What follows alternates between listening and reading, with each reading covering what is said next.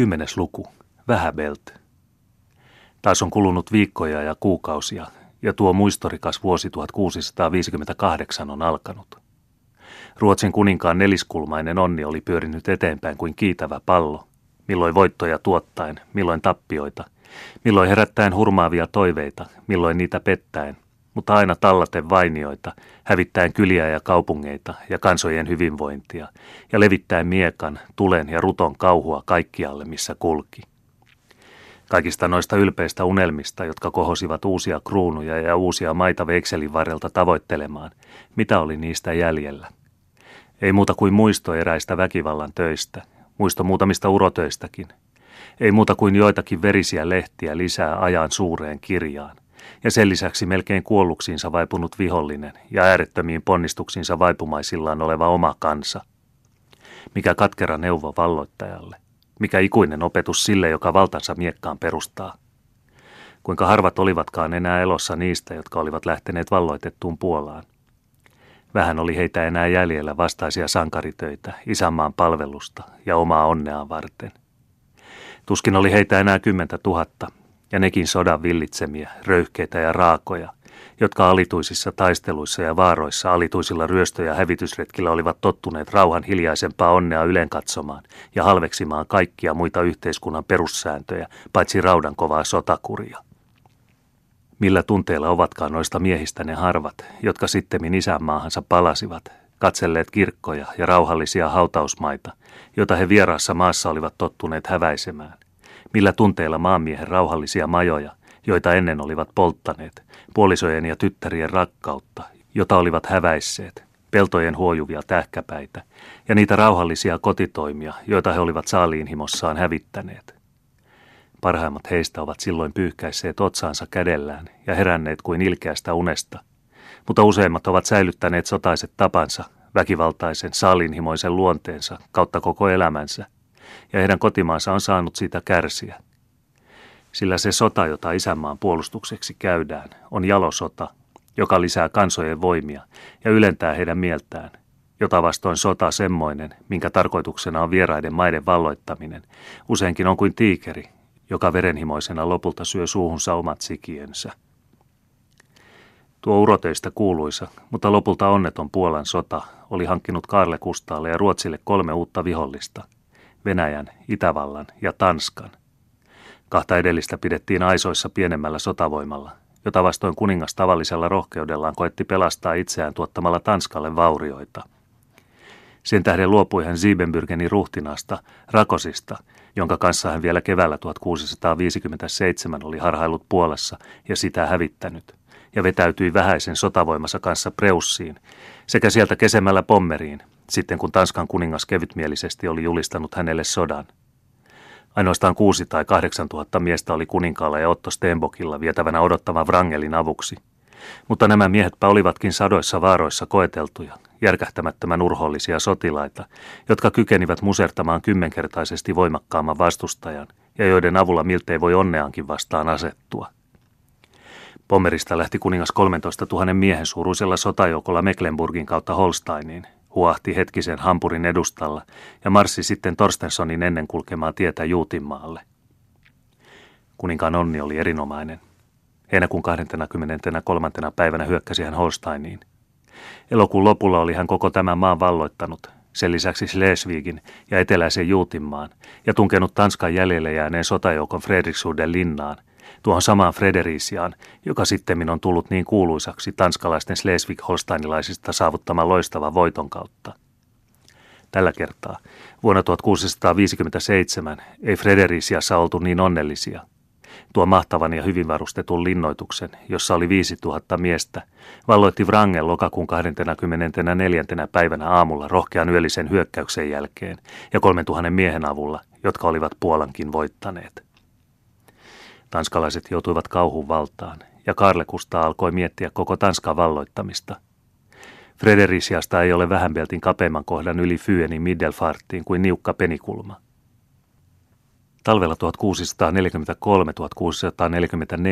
oli Torstensson tehnyt rohkean päätöksen kulkea jäätyneen beltin yli Seelantiin, Mutta kohtalo oli säästänyt tämän kunnian hänen oppilaalleen, ja tuuma meni sillä kertaa myttyyn, kun talvi oli lauhkea, eivätkä siis Beltin aallot jäätyneet. Kaale Kustaan rohkea pää käsitti oikeaksi mestarin tuuman, ja hän päätti panna sen toimeen. Tanska tulisi voitetuksi, ja kaikkien katkerai vihollistensa joka taholta uhkaama Ruotsi pääsisi voitolla taistelusta, jossa sen jo oli ennustettu tappiolle joutuvan. Ennen kuin nämä suuret tapahtumat toteutuivat, on meidän hetkeksi pysähtyminen Koldingin läheisyyteen, kolme penikulmaa lounaaseen päin Frederisiasta, jossa tapaamme kaksi tämän kertomuksemme päähenkilöä. Oli ilta, 26. päivänä tammikuuta 1658.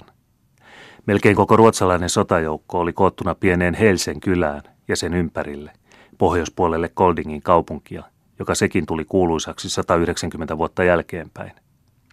Kuningas tarkasti joukkojaan kovaan routaan jäätyneillä ja lumenpeittämillä vainioilla. Hän oli huonolla tuulella sinä päivänä, sillä kova suojailma oli uudelleen repinyt rikki osan niistä jäistä, joita myöten hänen sotaväkensä ja hänen onnensa olisi pitänyt kulkea Kööpenhaminaa vastaan. Hän oli sinä päivänä ankara tarkastuksessaan. Kovia sanoja sateli, ja sekä ylhäiset että alhaiset saivat pitää ne hyvänään – Rangelin, Dalberin ynnä muiden urhollisimpien upseeriensa seuraamana pysähdytti kuningas yhtäkkiä hevosensa erään äskettäin pommerista tänne kutsutun rykmentin kohdalle. Sen aseistus oli huono, sen ulkomuoto paraatiin kelpaamaton, mutta ryhti kuin pysty seinä. Kaikki nuo arpiset, tuikeasilmäiset, päivettyneet miehet katsoivat kuningasta suoraan silmiin.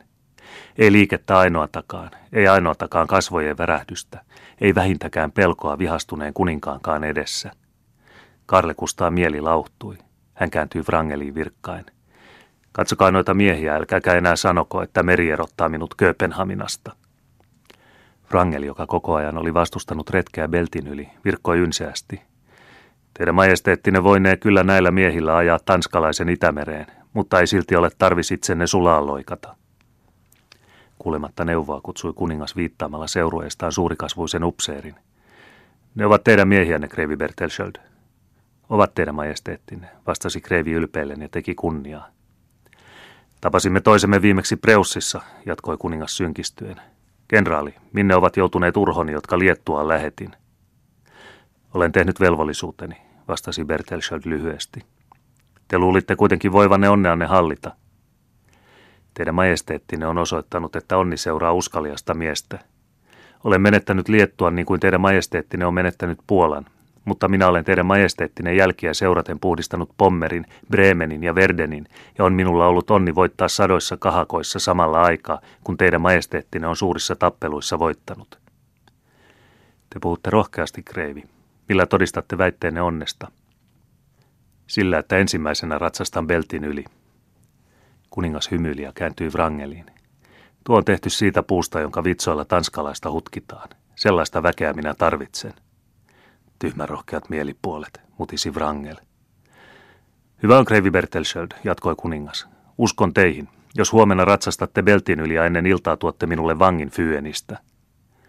Niin kuin käskette teidän majesteettinne, vastasi Bertelsköld lyhyesti ja kuivasti, välittämättä Wrangelin pilkallisesta hymyilystä, sillä kaikille oli tunnettua, että Vähänbeltin itäinen virran uoma oli auennut suojailman aikana, jonka vuoksi kulku Middelfartin salmen yli oli mahdoton – mutta kuningas halusi niin kiihkeästi sinne päästä, että hän mielellään uskoi kaikki mahdolliseksi. Luultavasti vaikutti myös jonkinlainen luonteiden yhtäläisyys sen, että kuningas niin kernaasti kuunteli Bertelschöldin rohkeaa puhetta. Varmaa ainakin on, että hän, samoin kuin tuo toinenkin onnen hemmoittelema suosikki, mielellään pani kaikki onnelle alttiiksi, voittipa sitten tai menetti. Tarkastus oli päättynyt. Kuningas ratsasti pois ja sotajoukot hajaantuivat leirituliensa ääreen lämmitelläkseen kohmettuneita jäseniään. Kun kaikki eivät mahtuneet huoneisiin, oli nuotiota sytytelty kedolle ja taskumatti kierteli miehestä miehen niiden joukossa, joilla ei ollut kattoa päänsä päällä.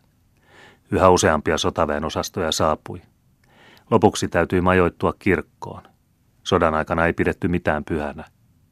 Pullo kainalossa istui sotamiehiä penkeissä ja kuorissa, ja hurjia, kevytmielisiä lauluja kaikui samojen seinien sisällä, missä äsken oli pyhiä virsiä veisattu. Karlekustaan pääkortteri oli pappilassa, jonka ikkunoista hänellä oli vapaa näköala rantojen ja jäiden yli. Tuon tuostakin keskeytti kuningas neuvottelunsa päällikköjen kanssa, meni levottomasti ikkunaan ja tarkasteli yhä pimenevää maisemaa. Päivän aikana voi vielä loitolla nähdä avonaisen, sinertävän sulavirran lähellä Fyenin rantaa. Lämpömittaria ei oltu vielä keksitty, mutta pilvinen taivas ja nuoskea lumi ilmaisi hänelle kyllin selvästi, että suojailmaa vielä kesti ja että hänen toiveensa olivat yle vähissä. Yhtäkkiä keskeytti kuningas puhelunsa Dalberin kanssa ja kutsutti Bertelschöldin luokseen. Kreivi, sanoi hän odottamatta, sanokaa minulle suoraan ja pelkäämättä, oletteko liitossa paholaisen kanssa? Älkää pelätkö, en suinkaan aio teitä elävältä polttaa. En ymmärrä, mitä teidän majesteettinne tarkoittaa. Tahtoisin oppia teiltä ratsastamaan sulan meren yli Middelfarttiin. Se on helposti tehty. Pyydän teidän majesteettianne tekemään hyvin ja katsahtamaan ulos ikkunasta. Kuningas katsahti ulos ikkunasta.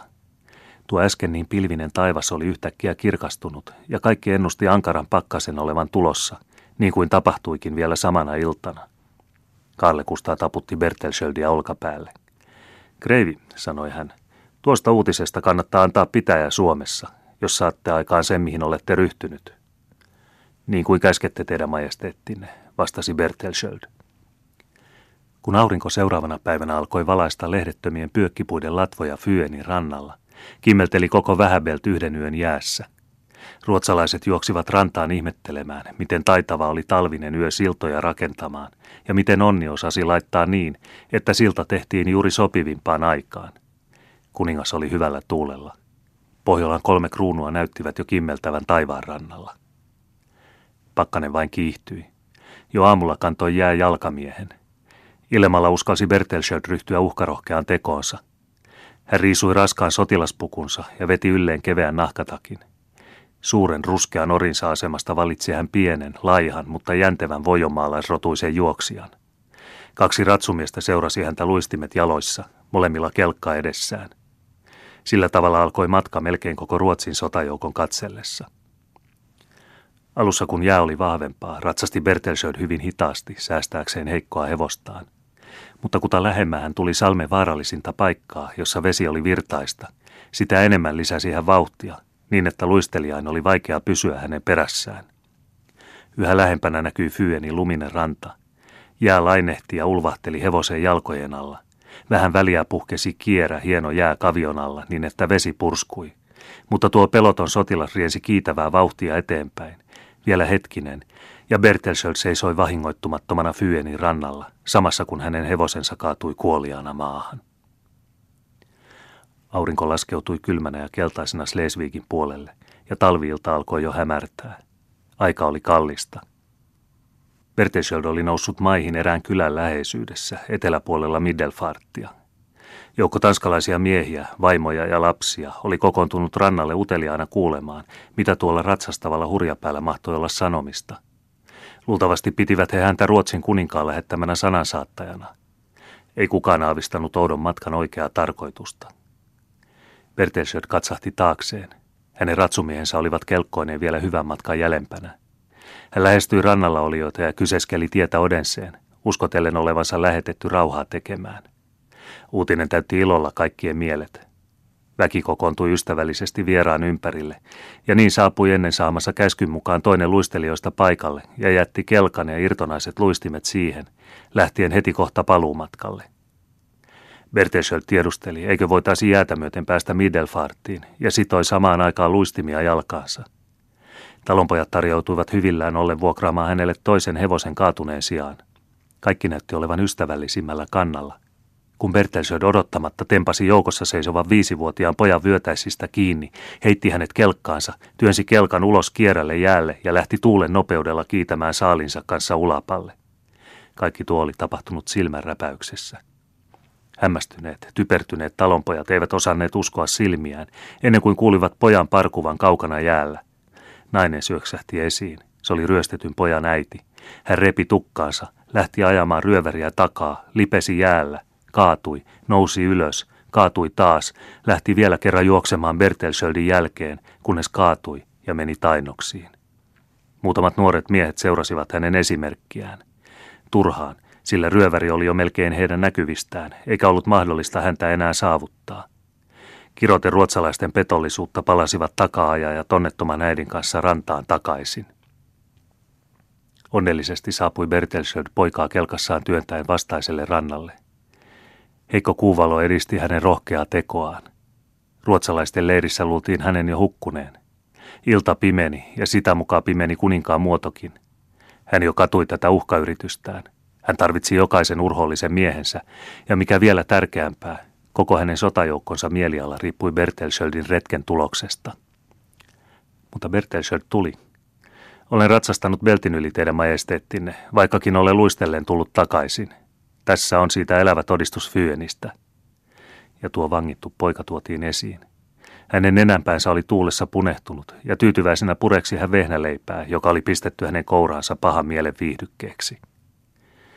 Kuningas päästi kaulastaan kultakäydyt, joissa riippui kuningatar Kristiina muotokuva hohtokivillä koristetun medaljongin sisässä. Kenraali, sanoi hän, ottakaa tämä muistoksi retkestänne. Tämän jälkeen tulee teidän kantaa Fyeni vaakunaa kreivillisessä kilvessänne. Ja tämän jälkeen, lisäsi kuningas ylpeällä varmuudella, käymme tervehtimään veli Fredrikia Kööpenhaminassa. Tämän jälkeen, kuiskasi Dalberi Klaas Tottille, tulee Bertelsöt saamaan vielä yhden pitäjän Suomessa nyljettäväkseen.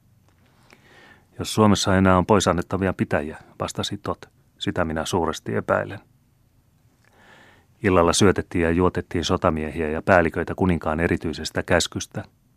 Kuten tunnettu oli Karle kymmenes kustaa oiva juomaveikko.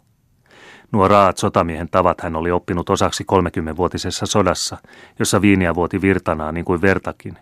Osaksi siinä mieltä jäytävän kunnianhimon aikana – jolloin hän, eläin vapaaehtoisessa maanpaossa Vojonmaalla, haaveksi Ruotsin kruunua päähänsä.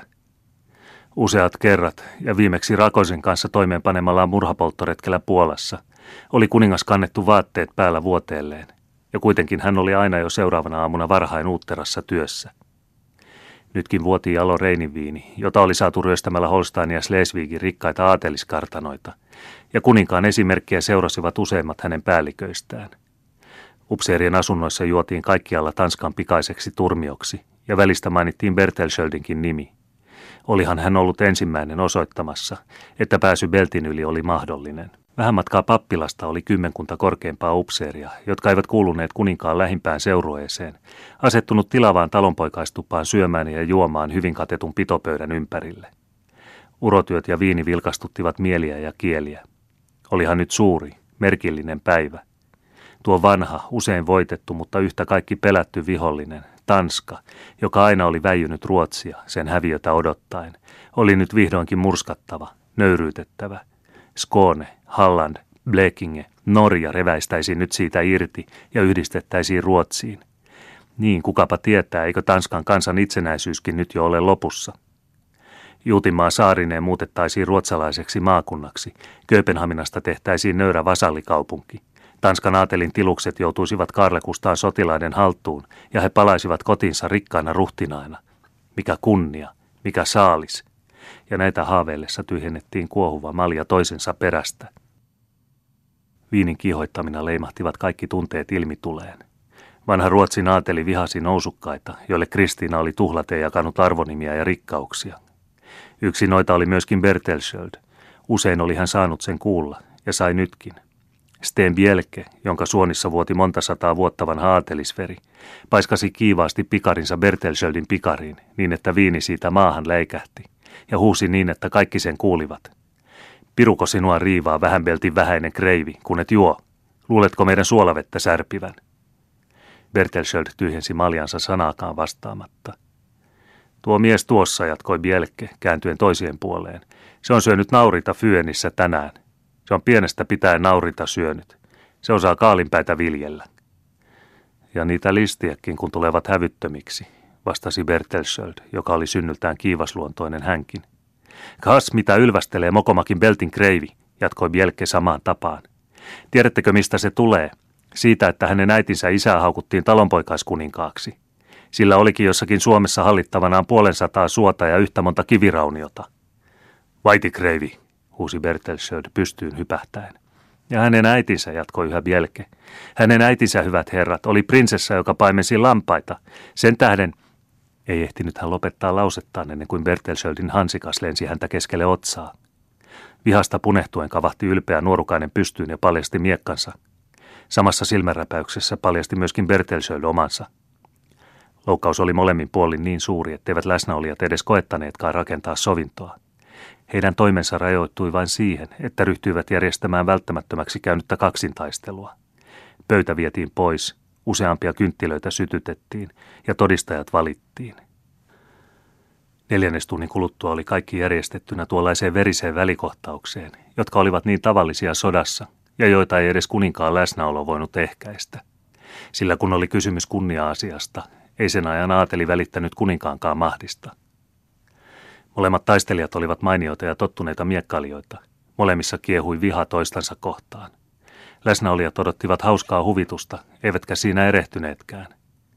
Vaikkakin katto oli niin matala, että miekkain kärjet piirsivät naarmuja siihen, taisteltiin siinä kuitenkin molemmin puolin yhtä suurella taidolla, vaikka yhtä suurella onnella.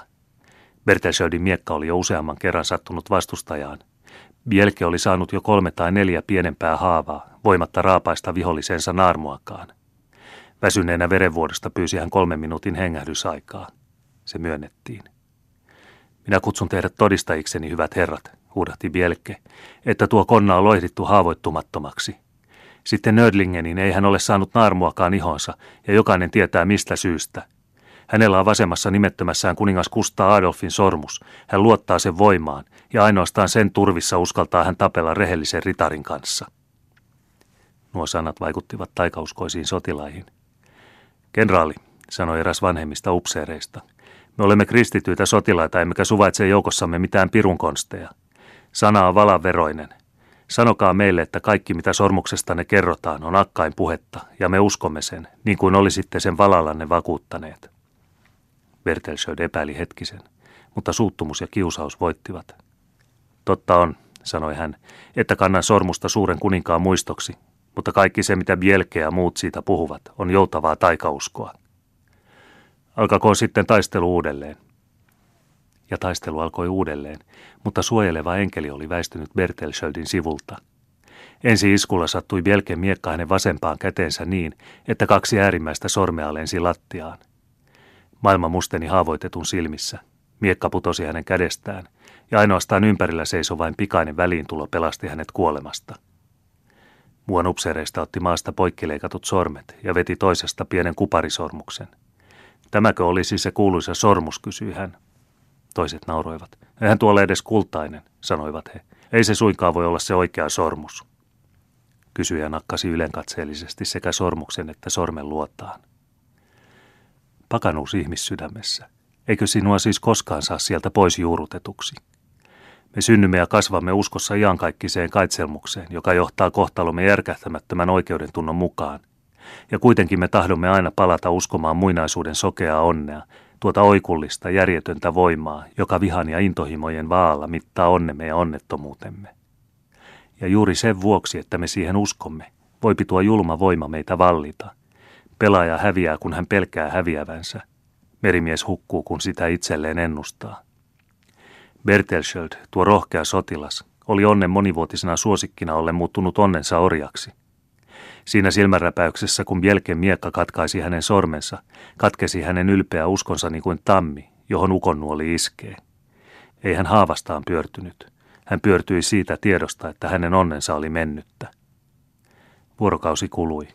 Pakkanen vahvisti jäätä ja koko Ruotsin sotajoukko oli vilkkaassa liikkeessä. Tuo näky elähytti sotilasten mieliä. Vaivojen ja vastuksien karaisema Bertelsöld tukahdutti kohta ensimmäisen kipunsa – vaikka olikin verenvuodosta väsynyt, ei häntä kuitenkaan voitu saada pysymään toimetonna. Hän, joka ensimmäisenä oli ratsastanut beltin yli, ei tahtonut jäädä viimeiseksi, kun voittoisa sotajoukko lähti liikkeelle. Ratkaisevan päivän aattoiltana kutsutti hän luokseen poikansa Bernhardin, jota hän Liettuassa tapahtuneen yhteen törmäyksen jälkeen oli kohdellut vanhaa talonpoikaiskuningasta muistuttavalla tylyydellä. Sokea usko onnensa tähden laskemiseen oli vallannut kokonaan hänen mielensä – kun Bernhard Bertelschold lähestyi isänsä kenraalia, oli tämä vaipunut pientä medaljonkikuvaa katselemaan. Oliko se kuningatar Kristiinan kuva, jonka hän äsken oli saanut kuninkaalta? Ei, se oli kauniin, mustatukkaisen ja mustasilmäisen naisen, tuon ihmeen ihanan Regina von Emmeritsin kuva. Kenraalin silmät olivat kyynelistä kosteat. Niin pitkälle kuin hän muisti, ei hän ollut itkenyt kuin kerran eläessään, silloin kun hänen äitinsä Meri kuoli. Kun hänen puolisonsa kuoli, ei sureva ollut saanut kyyneliä vuotamaan. Bernhardin luonto oli toisenlainen. Nähdessään kyynelet isänsä silmissä, heltyi hänkin samalla itkemään. Kenraali tarttui hänen käteensä, ja sovinto isän ja pojan välillä oli sanaa sanomatta syntynyt. Tämä oli äitisi, sanoi Bertelsöld tavattoman hellällä äänellä. Poikani, jos joskus tulet rakastamaan jotakin naista, älä sido häntä itseesi murtumattomilla siteillä. Yhdistyminen meihin on onnettomuuden yhdistymistä. Aaron Perttilän kirous seuraa meitä. Mutta äidin siunaus seuraa meitä myöskin ja murtaa kirouksen kärjen, vastasi Bernhard. Niin olette isäni minulle ennen kertonut. Ja teillä on äitinne sormus. Ei, ei, vastasi Bertelsöld kiihkeästi. Minulla ei ole sitä enää. Olen sen kadottanut, ja onneni on kadonnut sen mukana. Äitini on minulle sen sanonut, ja nyt minä tiedän, että hän puhui totta. Sen sormuksen kanssa seuraa onni rauhan aikana ja voitto sodassa. Sitä seuraa rakkaus, kunnia ja rikkaus. Se, jolla on tuo sormus, saavuttaa kaiken maailman onnen, eikä hänen tarvitse taistella muita kuin itseään vastaan. Mutta hän on myöskin oman onnensa vihollinen. Valapattous ja sukuviha, ylpeys ja ääretön kunnianhimo jäytävät aina hänen rintaansa häntä tuhotakseen. Bernhard, poikani, sormus riistettiin minulta samalla kertaa kuin sormeni, sillä hetkellä jolloin heikkoudessani sen voiman kielsin.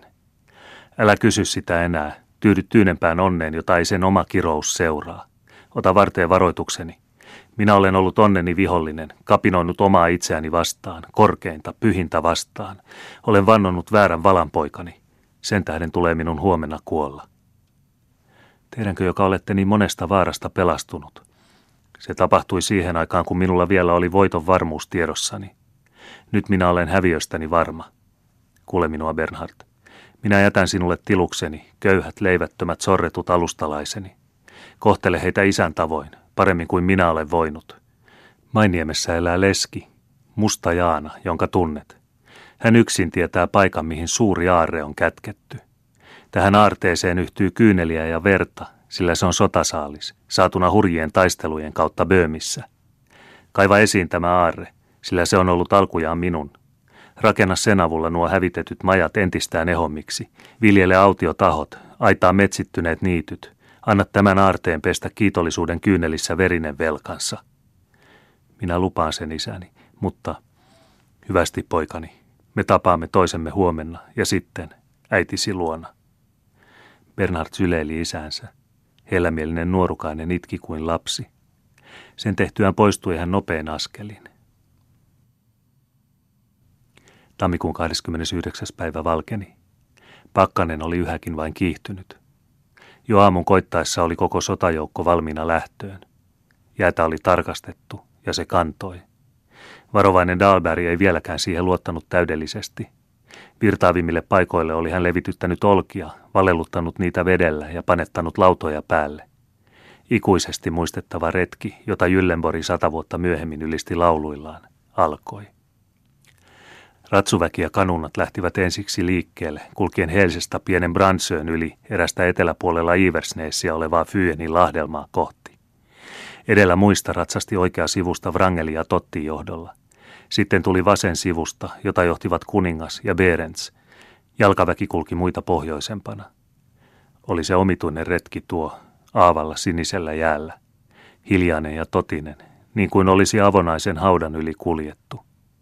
Kun lähestyttiin virtaista väylää, laskeutuivat ratsumiehet alas hevostensa selästä ja taluttivat niitä suitsista jonkin matkan päässä toisistaan. Mutta kun oli tultu vaarallisimman kohdan yli, hyppäsivät kaikki taas satulaan ja ajoivat hurraten rannalla odottavaa vihollista vastaan. Noin 4000 tanskalaista sotilasta, 1500 talonpoikaa, jotka oli komennettu jäätä sahaamaan, ja useita tuhansia katselijoita seisoi Fyenin rannalla, rukoillen palavia rukouksia, että Ruotsin sotajoukko hukkuisi niin kuin muinoin Faaraon joukko meren syvyyteen. Mutta ruotsalaiset pääsivät onnellisesti ylitse koko suuren sotaväkensä kanssa, ja rohkeutensa menettänyt tanskalainen sotajoukko osaksi hajoitettiin, osaksi vangittiin. Karle Kustaa, joka tuli jäljessä, näki tappelun, mutta ei nähnyt sotajoukkonsa nopeata voittoa.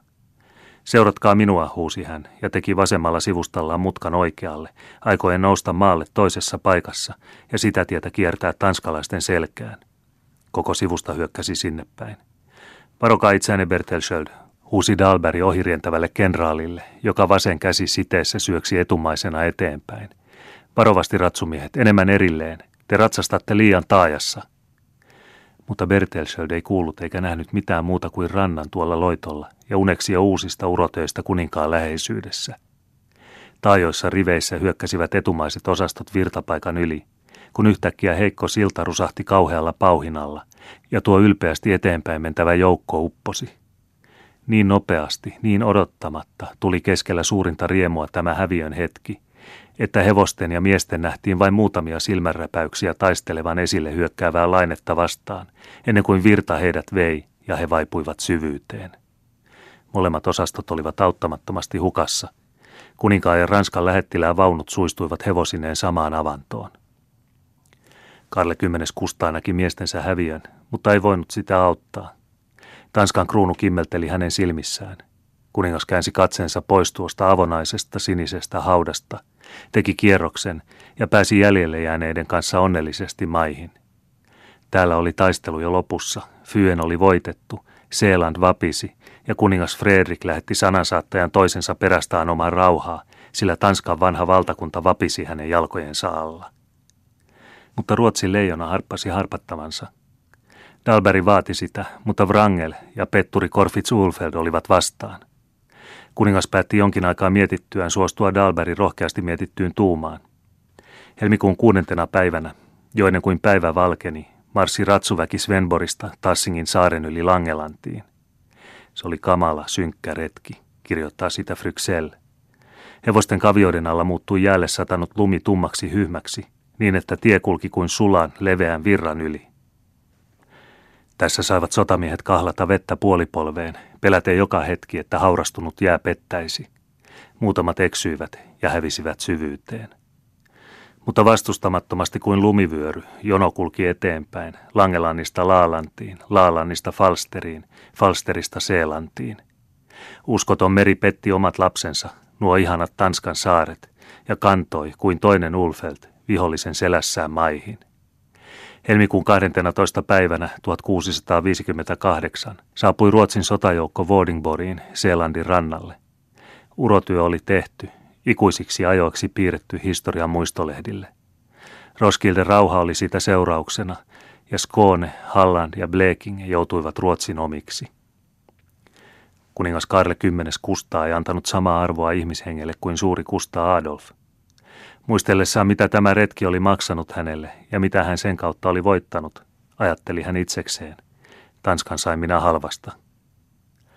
Nuori kreivi Bernhard Bertelsköld seisoi kerran kuninkaan läheisyydessä ja katseli merta kyynelet silmissä. Silloin ajatteli kuningas taaskin itsekseen. Bertelsköld oli urhollinen soturi. Nuo muutamat sadat hukkuneet ratsumiehet olivat myöskin urhollisia poikia. Mutta Tanskan sain minä sittenkin halvasta.